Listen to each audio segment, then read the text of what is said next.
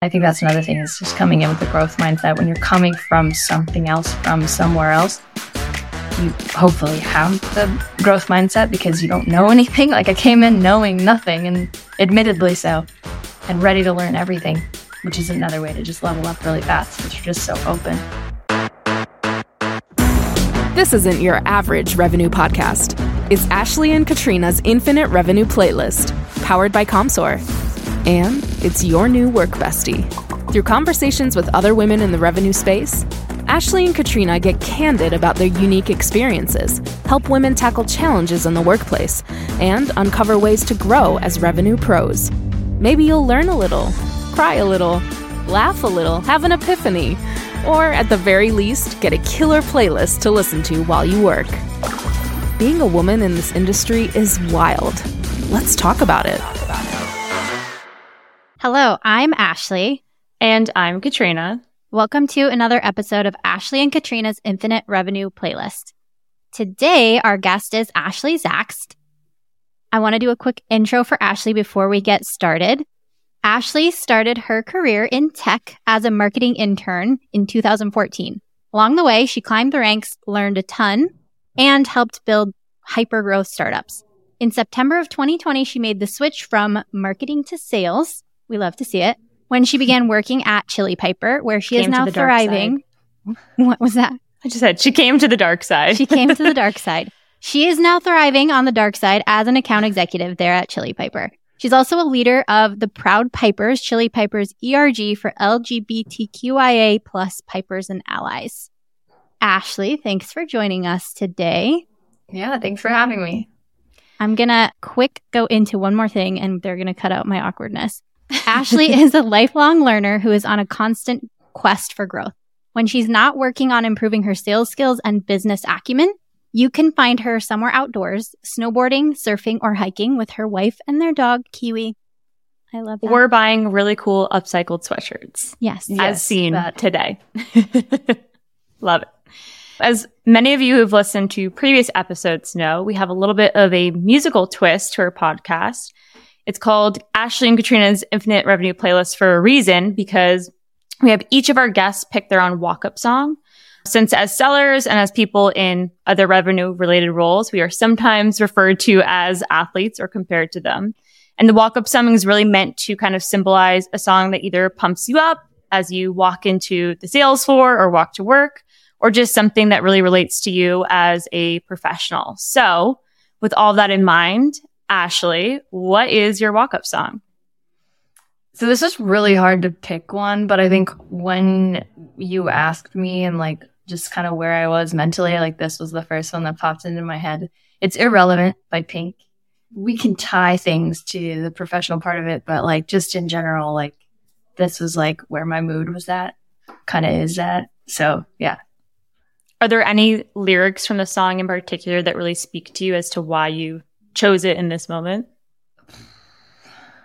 Yeah, I mean, I'm gonna get real deep real fast. So there's a whole. She repeats the kids are not all right, like a lot throughout this song. Um, she wrote this song kind of in response to politicians telling her to just shut up and sing, and it's like her first single in a, in a while, and it's kind of addressing a lot of the social issues that we're facing in our country right now. Um, specifically, like or one of the many that she kind of addresses is the overturning of Roe v. Wade, and basically she's like, no, it, things aren't okay, and like Yeah.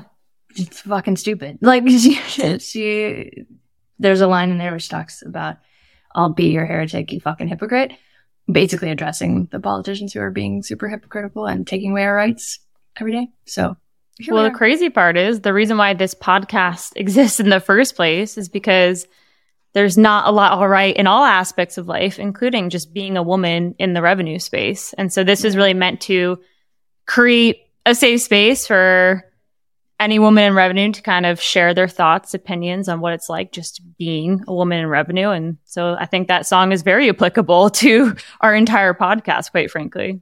Yeah. Great. Also, Yeah. we we had a session. We do a meetup together outside of this, and we had a session with a lot of women. Right, it was the same day that that decision was made, and we held space for women just to like talk about it. And it was there's a lot of vulnerability and like fear. And I think it's really important for us to, I, I think it's really cool that Pink wrote this song because it's really powerful and like encouraging song and there's anger in it and that's a good thing. And I, Mhm. I loved seeing that that was your choice because it's definitely a hype us up kind of like, I'm going to go make some cold calls. That's pretty Mhm. not fun, but like in the grand scheme of things as women, our job as sellers is, is probably one of the easier things we do. At least I think. So thanks for picking it. You're welcome. Yeah. It's a good one. If you haven't heard it, go listen. Yeah, it's an absolute banger. I was listening to it right before we hopped on this call. Nice. So let's let's get right into it. Obviously, you're at Chili Piper right now, and I saw you were recently promoted. Congratulations! And bought a Uh, house. you. And Yeah. bought a house, making lots of big moves in the world. Jealous. I'm not there yet, but hopefully, fingers crossed one day. Give us a little, you know, we already introduced you, but I'd love to hear from your perspective, like who you are and, and what your background is and how you came to the current position that you're in. Yeah. So yeah, I'm a senior account executive two now at Chili Piper and been here for almost three years. Started as an SDR and this was my first sales role at, was at Chili Piper. I made that switch from marketing back in 2020. I basically, I was at Bravado. I helped build that community from the ground up and my job there, like basically was just to talk to salespeople all day, every day and just kind of figure out what makes them tick, who they are, what they need, what they're looking for, how to support them. And just by way of doing that, like I started to recognize some of the stereotypes that I held about the sales profession and just completely was like, wow, this is false, you know? Started to meet some really amazing people in the sales world. And there were three really distinct factors into my transition over to the sales role. One being that it just seemed like a cool challenge. Like I was like, I think I could do this. I'm very curious and intrigued to see how my marketing skills that I've developed over, you know, the past however many years can translate into a sales role. Like that was just like a unique challenge that I was interested in taking on. And then secondly, I mean, we just talked about this, but like one of our pillars at Bravado was championing diversity in sales. So I talked a lot about it. I wrote a lot about it. I created content. I created videos. I spoke at events. Like I talked a lot about it and I got tired of, I just wasn't enough. At a certain point, I wanted to actually be about it, do something about it. I am a queer Latina woman who I don't see a lot of myself in the sales world, much less sales leadership. So I was like, let me go, let me go do this. Let me be the person that I don't see so that other folks who are in my position could maybe see this as a possible career opportunity. I mean, Ashley, you mentioned I just bought a house. I would have never been able to do that if I hadn't made this transition. Like it, it's incredible. And on that note, the last kind of key factor was I'm a super high achieving human. If I say I'm going to do something, I do it and I do it really well. And it's like nails on a chalkboard to me when I show up and give 150% at my job and then get my same paycheck every two weeks, where somebody else might come in and do the bare minimum and they also get the same paycheck every two weeks. Like seeing sales as this meritocracy, as this opportunity to like, the more you put in, the more you get out. That was obviously also very attractive and has been paying off. So, It does pay off. Yeah. Yeah. High risk, high reward, right? Sales is stressful Exactly. for a reason. There's a reason Yeah. why we make commission. Right. So, from the transition from marketing to sales, I mean, we've talked about this a million times with a million different guests, but I do really believe the people that come from unique backgrounds or have different experience elsewhere tend to become the biggest, not the biggest, but the most successful of salespeople in their teams. And I'm curious if there's specific skills or aspects from your marketing career that you think really helped you succeed as a salesperson. Yeah, I mean, first and foremost, my love for and ability to write and write creatively. Like, I've never been afraid of writing my own cadences. I've never been afraid of crafting an email. And also within that, asking for feedback on that work.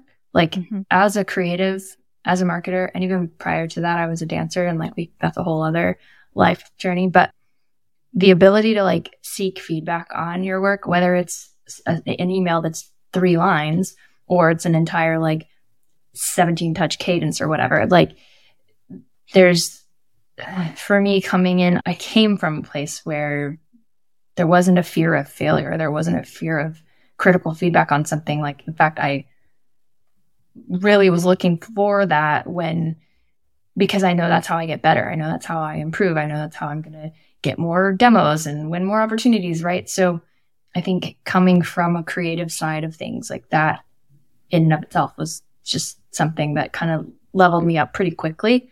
Where some folks maybe don't have that background, and don't feel as comfortable writing, crafting up a new cadence, like, and they're just dependent on other people, which totally not a bad thing. And if you've got an awesome sales enablement part of your team, or you've got an awesome marketing team that's helping you do this stuff, like, hell yeah, leverage that. But for me, I always, I mean, my first couple months in as an SDR, I, I like didn't even ask my manager. I just took, I did like the 80 20 rule. You know, 20% of the folks I was putting in cadences, I put in like an experimental cadence. I was like, let me just see if something else works. Like, here's the one they gave me that said, they said, like, this works. Use this, do this as you're learning this role and figuring out your process. And I was like, okay, we'll do. And I'm going to try this one over here. And they, I mean, my my manager Matthew Roberts was like fired up. He was like, "Yeah, hell yeah, that's amazing." And like sometimes they were awesome, performed re- really well, and I shared them with the rest of the team. Sometimes they were total duds and didn't get any responses. And you know, it's quick to learn, quick to grow. And I think that's another thing is just coming in with a growth mindset. When you're coming from something else, from somewhere else, you hopefully ha- have a growth mindset because you don't know anything. Like I came in knowing nothing, and admittedly so and ready to learn everything, which is another way to just level up really fast because you're just so open. I think a lot of that probably has to do with you also having a different mindset coming from being a woman. I think I we've talked to a couple well, quite a few women in our communities and spaces and creativity and empathy and like the creativity you're you had that before you even walked in the door, but I feel like a lot of women have the ability to build their own sequences, like you mentioned, or try something new or get creative because it's like ingrained in us. And I'm sure that's generalization, but I feel like there's some truth to that too. So I, I think back to my first sales role in the tech space because I actually started off selling this is super random, but oil to different ships in the shipping industry. And I quickly realized that was not for me. So I very quickly left and went to tech. But I started as an SDR. I, it's kind of very similar to what you were saying before, Ashley. Like your manager's like, here are the designated sequences to use in these certain scenarios. Have at them. And I remember reading them and thinking to myself, I would never talk like this. Like this sounds mm-hmm. so wrong coming out of my mouth. Like maybe it's just me thinking that because I'm like, I would never speak or write like this. But I slowly but surely started to tweak all the sequences. I'd copy and paste them, duplicate them, change them to my own wording. Eventually I was just on blank templates, writing my own personalized emails. And that's when I really started to succeed. And it was crazy. I did the least amount of activity out of any SDR on the team. And I had by far the most opportunities booked because every single one was creative and personalized and took me a hell of a long time to write, but they worked for me. So I think writing is a really underrated skill that I think all salespeople should have or at least work on at all aspects of the of the sales career. Yeah, I agree. I'm glad you're not selling oil anymore, Katrine. Yeah, you and me both. wow. What a what a yeah. shift. Yeah. What a shift. Yeah, yeah. We're that's uh very deep, deep in the past, you know, in the back of my mind. Not so anymore. you just you just brought it right dug it up. That's true. Hey, anyone could look at my LinkedIn and see what my uh my work history is. So might as well out with it now. Well, love to hear that the career progression. One thing that I want to ask, because a lot of the people that are part of our community and listen to this podcast are people that are hoping for their own promotions. And as I mentioned earlier, you were recently promoted. I know we've talked a lot about, you know, having grit and you had that really creative background that helped you as a salesperson. But you know, what specific things do you think other salespeople, specifically women, can do to kind of set themselves apart besides doing, you know, what's asked of them and hitting quota to also get a promotion eventually. This is so good. So, I mean, I'm going to be cliche at first, but I think, I mean, there's, there's truth to it. So people say it all the time, but like the fundamentals, right? Go back to the fundamentals. So we just talked about all this creative exploration within the sales role. And like, that's what sort of helped level me up. But also once I understood the process and once I understood my process, like made my own, I know what works. And so, yes, like finding the balance between getting creative and experimenting, but also knowing what works and sticking to it and doing what you know how to do.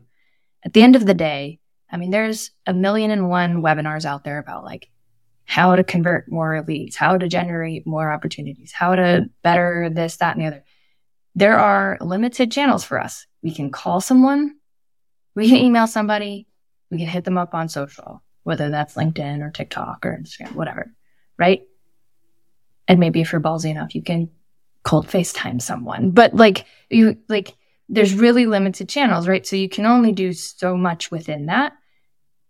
There's a lot you can do within that, but there is only so much. So getting back to the fundamentals, understanding the balance between quality and quantity, focusing on, you know, really drilling down your ICP. These are all like basic like table stakes when it comes to sales, understanding your ICP, understanding who you're talking to, the language they use, the vernacular they use, what they care about, why they care about it, when they will care about it. That way you're prospecting into the right people at the right time. Like these are all things you can find out. We have all this information and data at our fingertips. So that's all table stakes, right? Like just do the work you know how to do, make the calls, send the emails, do the research, show up when you give demos, like give good demos, do good discovery. Now we could dive really, really deep into all of those things, but like just in general, these are the basics of sales. What I would say, especially for women, especially for underrepresented groups in the sales industry, have a champion, have a mentor, have folks who are going to help lift you up when you need it.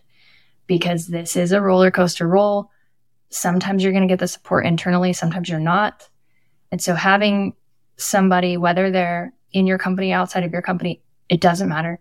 But having somebody who's there to help remind you that you know how to do what you know how to do. Like that has just done so much good for me in my career and so much good for me in my like mindset in this role because it can be tough and most folks who are in this role like to perform. And so when you aren't, you want to like tear it all down and start from scratch and figure out what, what am I doing wrong? Like, how do I, how do I do this better? What, you know, I must be doing something completely wrong. And the, at the end of the day, you're probably not. You're probably doing things just fine. You just need to get back to that beginner mindset, back to that growth mindset, do what you know how to do, stay consistent and bring that same energy to your calls. And I bring this up I feel really passionate about this because it wasn't that long ago that I had literally the worst month of my career. So I got promoted th- three months after my like worst month ever as a seller. And in that month, if you had told me however many months later you're going to get promoted, I'd be like, all right, like not a chance. Are you kidding me? But I had a mentor who basically, two mentors that I reached out to who I knew would like no bullshit. They would just tell me straight what's up. And they did. And it was almost maddening because I knew exactly what they were going to say because I knew I know this inherently. But basically they were like, you have this fear is like palpable, but your prospects and your like potential customers, they don't know where you are on the leaderboard. They don't know if you're at the top or the bottom. So just show up and do what you know how to do without caring about that. It doesn't matter. Like what matters is this conversation right here, right now, like being in that present moment. And that seems too simple, but I mean, it was everything. It turned my just changing my mindset around it and getting out of this place of fear and like thinking that I was failing and the scarcity mindset and shifting into like, no, I know I'm good at this. Look at every other month before that. Like, yeah, why am I letting this one moment in time, which I'm not even going to remember in 10 years, factor into like my mood or my energy or my activities? Like, why am I letting that impact me so much? And, you know, that plus for me, I, I always feel like I need to like learn something more. So I like signed up for a discovery class from Chris Orlov, which again, a lot of it is a lot of the same things we hear all the time, but it's a good refresher and reminder and you know, bringing that into always good too. to get refreshed on the basics. Seriously. Absolutely. Yeah. How do you feel about leaderboards? Is this a loaded oh. question? I mean, I am the queen of loaded questions. on one hand, like I, you know, not gonna lie, I fucking love seeing my name at the top. Don't we know? all? and I and I take a screenshot, and I'm like, that was April. I was at the top. Take a screenshot. That was March. I was at the top. You know, whatever. I hate seeing my name at the bottom. So what do I do to get off the bottom? You know what I mean? So like on one hand, I could see that that's motivating. On the other hand, sales really should. I hate using the word should, but it would be awesome if sales was more of a team sport than we turn it into, right? Like we are all trying to drive the company towards a collective goal, hopefully, right? So if my teammate, you know, if I close big number, insert big number here, and my teammate closes like insert smaller number here, it really shouldn't matter. Like we're both contributing to that top line revenue and the growth of the company. And next month it might be flipped where my teammates at the top and I'm down at the bottom. And again, like it's a team sport in my opinion, and we should be competing with ourselves and trying to better ourselves. And we hear that all the time. That's also very cliche, but like unfortunately the leaderboard doesn't doesn't help with that very much. Yeah. It's I funny. Think- I you were talking about like your mindset and how that because I feel like what you're saying about going to your mentors and talking to them and getting that tough love that says, okay, but you know what you're doing. And you knew what they were going to say, but you needed to hear it. I feel like I personally just don't really pay attention to leaderboards anymore because my mindset is more important than being at the top. And if I'm at, if all the cards fall and I am at the top, awesome. But like, mm-hmm. I truly need to compete against myself and do, because we don't control the outcomes in sales. We control what we put in. We control all the things that we possibly can along the way because there's lots of things we can do to make sure. But at the end of the day, someone's not going to buy something if they like that's not up to us if they actually buy it, right? Yeah. So I personally protect my mindset by just ignoring the leaderboard until it's over. Um, like the end of the quarter, cool. Yeah. Um, but I was just curious because your your talk track there kind of felt very much like how I feel about it. Yeah, I agree. I think if you can focus on the things you can control, then like the outcomes they aren't in your control, and looking at that and kind of paying attention to that or leaning on that is really, it can be damaging, I think. My VP hates it. He's like, well, how am I supposed to motivate you? you say, um, buy me lots of pretty flowers or something that you like. Insert one thing that you would like to have. well, and I think it's interesting, like, you know, for example, let's say you hit quota already and then, but maybe you're somewhere in the middle on the leaderboard you know, unless there's some awesome accelerator that like if you get, you know, a certain percentage over quota, you're going to get more money. Like, mm, I don't know. Like, I think for me, like you said, competing with yourself and trying to get better every day and treating I, what I'm working on right now. We started this thing called the Empathy Project here at Chili Piper. And especially because of where we are right now, just in the macro climate, folks are not I've said this before that like, oh, the status quo is our biggest hurdle. And that's not necessarily true anymore. It's the like indecision is still a big hurdle, but the, the reason for the indecision is shifting. Sometimes it's just, okay, yeah, we're good with what we have, and that's actually real. But now what we're seeing a lot more of is that it's like the, this fear involved of making a bad decision. and just as much as I was fearful of underperforming because the implications down the line of if I underperform again, I get on a pip. And if I underperform again, I get fired. Like that's exactly what our customers are feeling on the opposite end of the spectrum. That if they make a bad purchase decision, they could lose their job. Mm-hmm. Right. And so we're not up against, oh, well, our competitor has this cool feature and we don't. Who gives a shit? We're not up against like, oh, well, we've been doing it this way for this long. So we're just going to cool, maybe. What we're really up against and I even hate saying up against, but what they are up against is like they know they need to make an improvement, but they also know that if this doesn't pan out, that then they don't hit their numbers and then they may lose their job, you know, whatever the the ultimate like result is. And like it's one thing for us to be like, yeah, but the ROI and like we're gonna help you hit the like exceed those numbers by five X and sure, maybe, but they have to believe that and they have to trust you. And none of that happens unless you can be present with them, be empathetic with them, be human with them. And so that's really what I've been working on. Like, I like to think of myself as like a really empathetic human who's conversational, can get people to trust me, but I think there was a lot of work to do there and there's still a lot of work to do there to just like break down that wall and like get on the same side of the table as them, help them buy. But it's like it's more nuanced than that. It's deeper than that. Yeah, I don't know. We've talked about this a couple of times, but I think that's why community led sales is, you know, bigger than ever because it's a great way of really, really getting to know your buyers and prospects authentically long before you ask them to, you know, lay their job potentially on the line and sign the dotted line and take on your new product. And I think for companies too, a good stereotype for the salesperson is right, sell at all costs, right? I want to make a lot of commission. I want to be number one on the leaderboard. I want to be number one, whatever it is. And so you sell, sell, sell, even if it's not necessarily the best customer.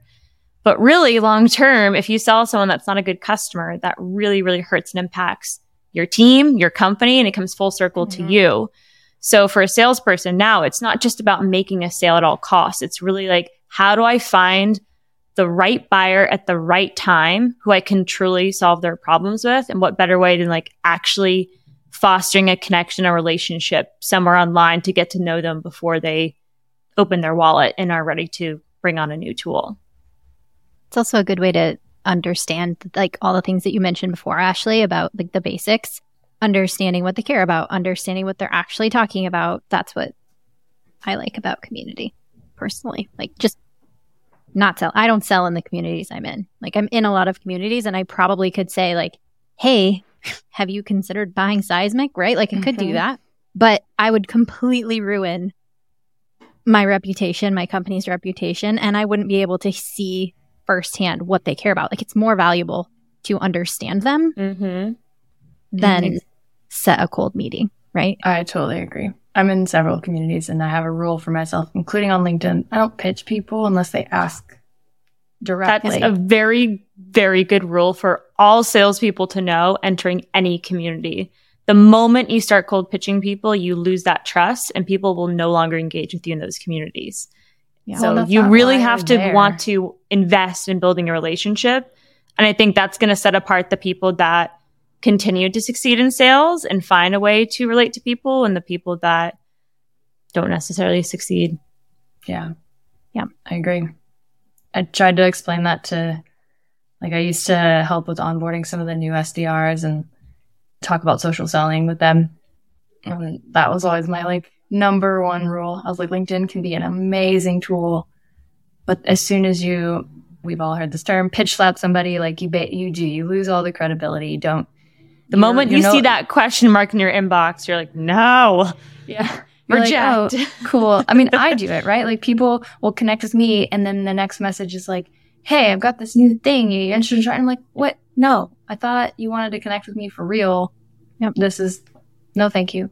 I don't even, I actually dislike it when there's any message that comes with the connection because oh, really?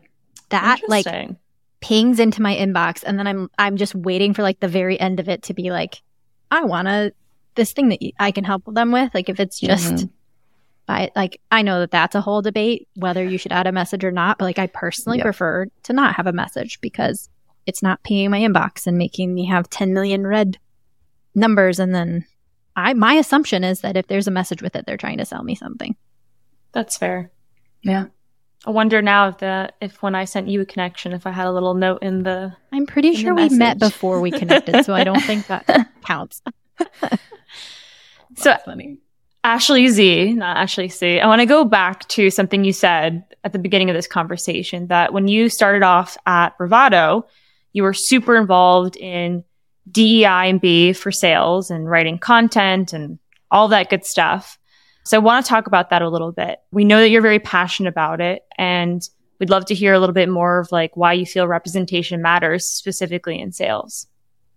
Oh, yeah. Good question, Ooh. but yeah, so okay. So at Bravado, like that was really surface level because like I said, I obviously hadn't been in sales yet. And so I really what I saw is just a lack of representation, which in short, why that matters is because if you don't see people like you somewhere, you're not going to go there. So like newsflash to recruiters and hiring managers and organizations that are trying to grow.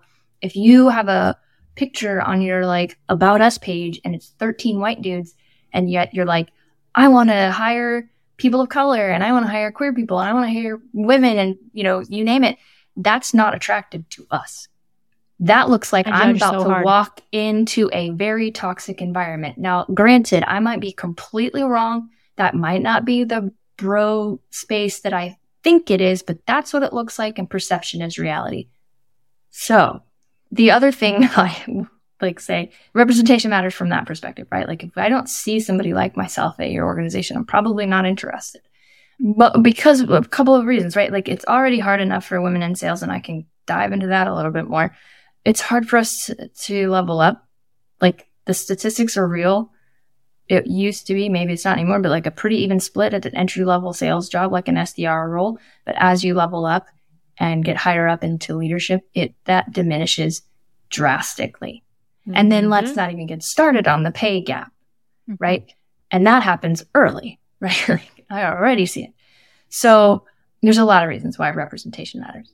And the reason why like one of the first things I did at Chili Piper, I was six months in to my SDR job at this company, you know, of I think there were 70 something people at the time. I was like, you have no ERGs. And you're a pretty diverse company, right? That's why I went there. Yeah. And so I started the Proud Pipers. I wanted there to be a place where, you know, folks in the LGBTQ community could come together and allies as well, like come together, share, learn, grow, ask questions, you know, just become better humans and better coworkers and be able to support each other. And man, little did I know how much that was going to be needed. That was in 2020. So here we are now. Like, there have definitely been moments where, like, that group has, we've been leaning on each other heavily after all these, like, Roe v. Wade being overturned, all these anti trans bills being drafted and, and passed, and just our community being, like, attacked and having to go to work every day and just be like, okay, call some people, right? Like having something internally where you can go and talk to people and know that you're not going to be judged, know it's a safe space, know you're, you know, supported. That's really important. Giving voices to people who are in underrepresented groups, I think is a really important thing too. So I like that was another reason why we started Proud Pipers. I mentioned earlier, like sales is already hard for women or for underrepresented groups for all these companies doing layoffs and and you know it's running rampant right in the tech industry. There's layoffs left and right. We hear it all the time. And a lot of what i've heard is like these decisions are made based off performance. Okay fair. Like pull a spreadsheet chop the bottom call it fair. But then you look back at who's left and you're like, wow, cool. There's hardly any women now. We fired all of our people of color and there's no indigenous people, a handful of queer people. Like, you know, okay, diversity just went out the window because shit hit the fan. We had to lay some people off.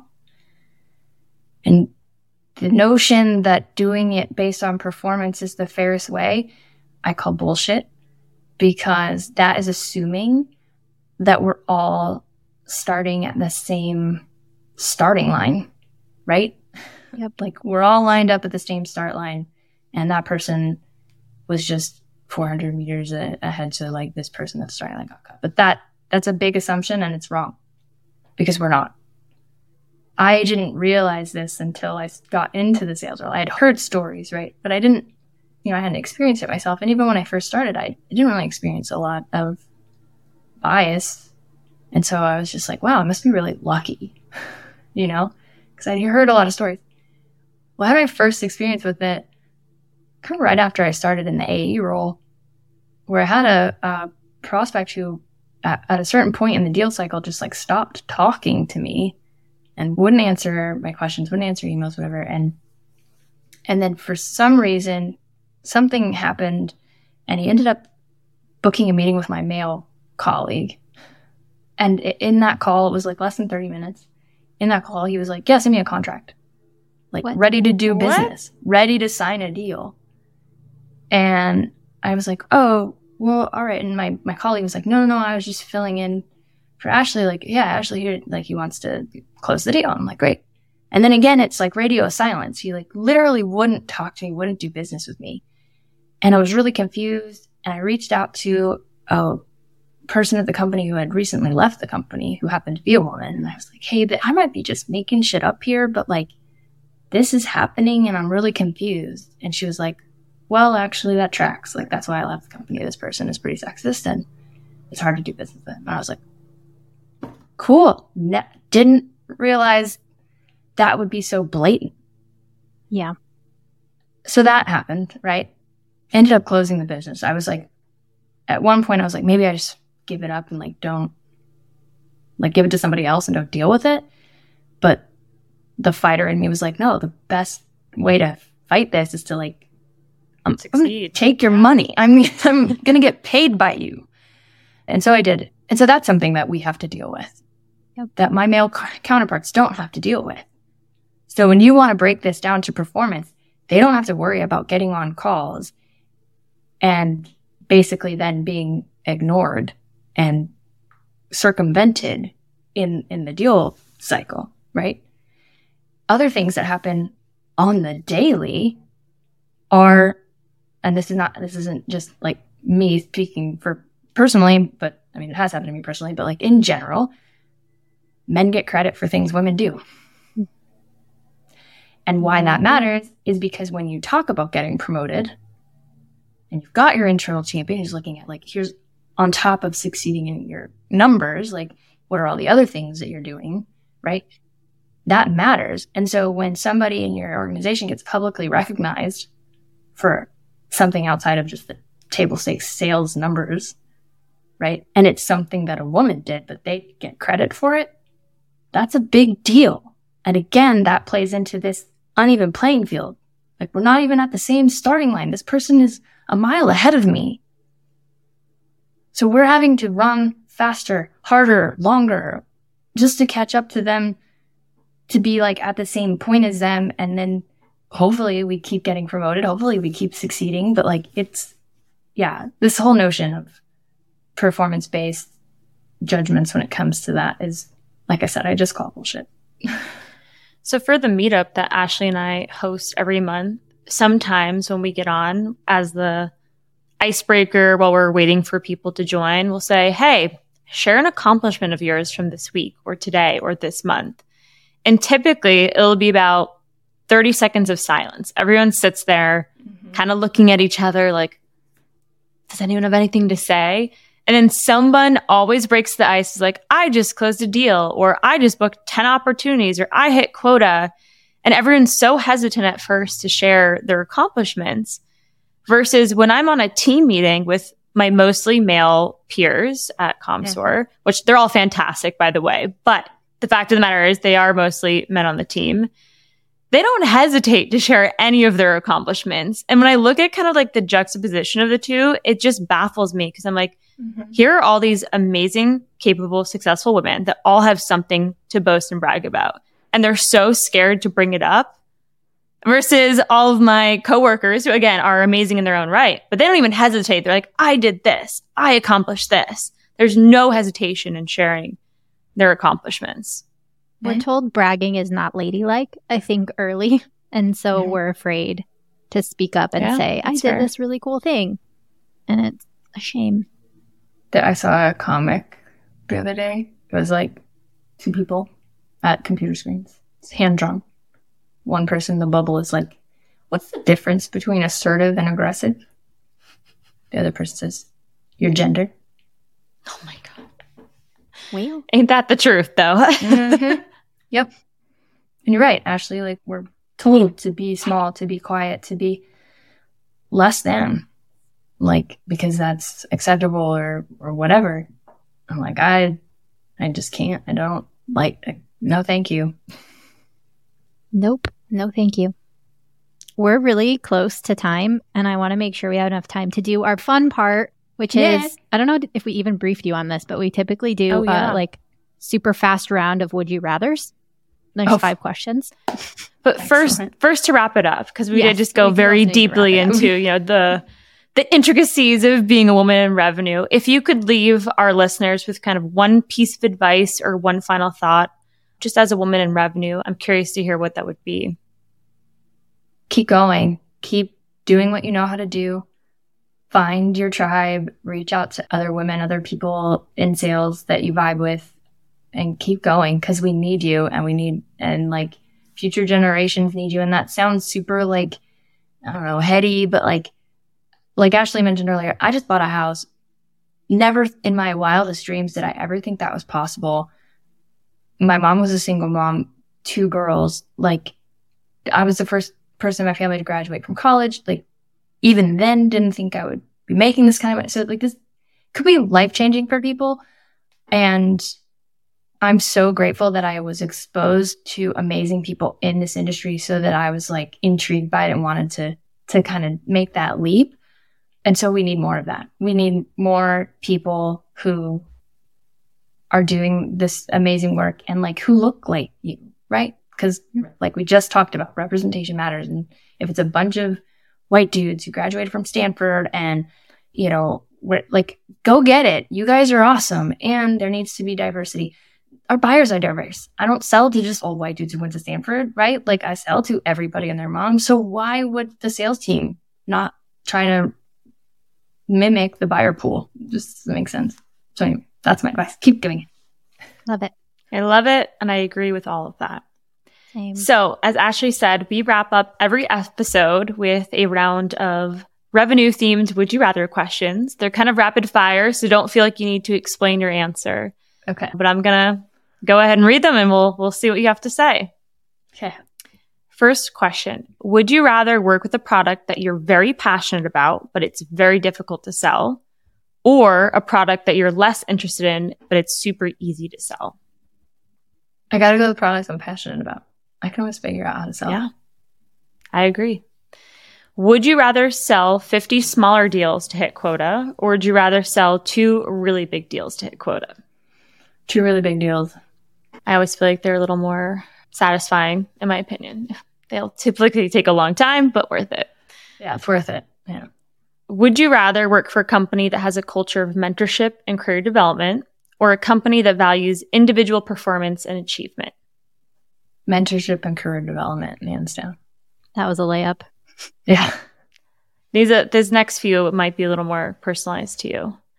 Would you rather have to give a five hour talk on pipeline management and leaderboards or receive a thousand unsubscribes to your emails in one week? Oh, brutal. We had to mix it up a little bit. Oh. I'd give the five hour talk. I feel like I could talk for that long. hey, I think you're full Yeah. of knowledge. I think you'd be great at giving a five hour talk. I'm full of something. I don't know. And last but not least, would you rather have to include a unique pun or joke about ballet in all of your cold outreach? Or would you rather have to send a picture of yourself snowboarding to every person who doesn't answer a cold call of yours? Oh my gosh, how funny. Why not both? Love that. That's a first for us. We'll let you pick oh, both. Oh, yeah? We'll break the rules Great. a little bit. Both is perfect. I love it. Well, Ashley, Cool. thank you so much for joining us. We really appreciate you being here. Yes. And we really appreciate you talking about diversity and representation because obviously it's incredibly important. And I think a lot of teams need to work on that very much. So it is a topic that we're really excited to chat about with you.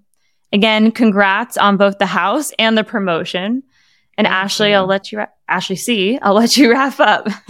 Yes. So the entire purpose of the podcast is to elevate the voices of women in revenue. So thank you for sharing your thoughts. I think it will be very valuable for people who are wanting to get promoted because spoiler, we all are. And it's important to talk about having safe spaces for underrepresented groups in tech. sales specifically, but also just in tech.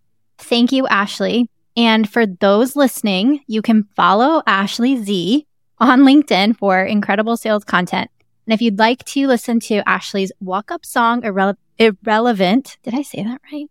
Yeah. By Pink, as well as the walk up songs of other guests, you can find our playlist on Spotify by searching for Ashley and Katrine's Infinite Revenue Playlist. See you next time and keep at it, like Ashley said. Keep at it. Thanks for listening to this episode of Ashley and Katrine's Infinite Revenue Playlist. This show is powered by Commsor, the go to network company. Commsor is the complete suite of tools for teams looking to grow, activate, and engage their networks. If you enjoyed the learnings and banter in this episode, there's more where this came from.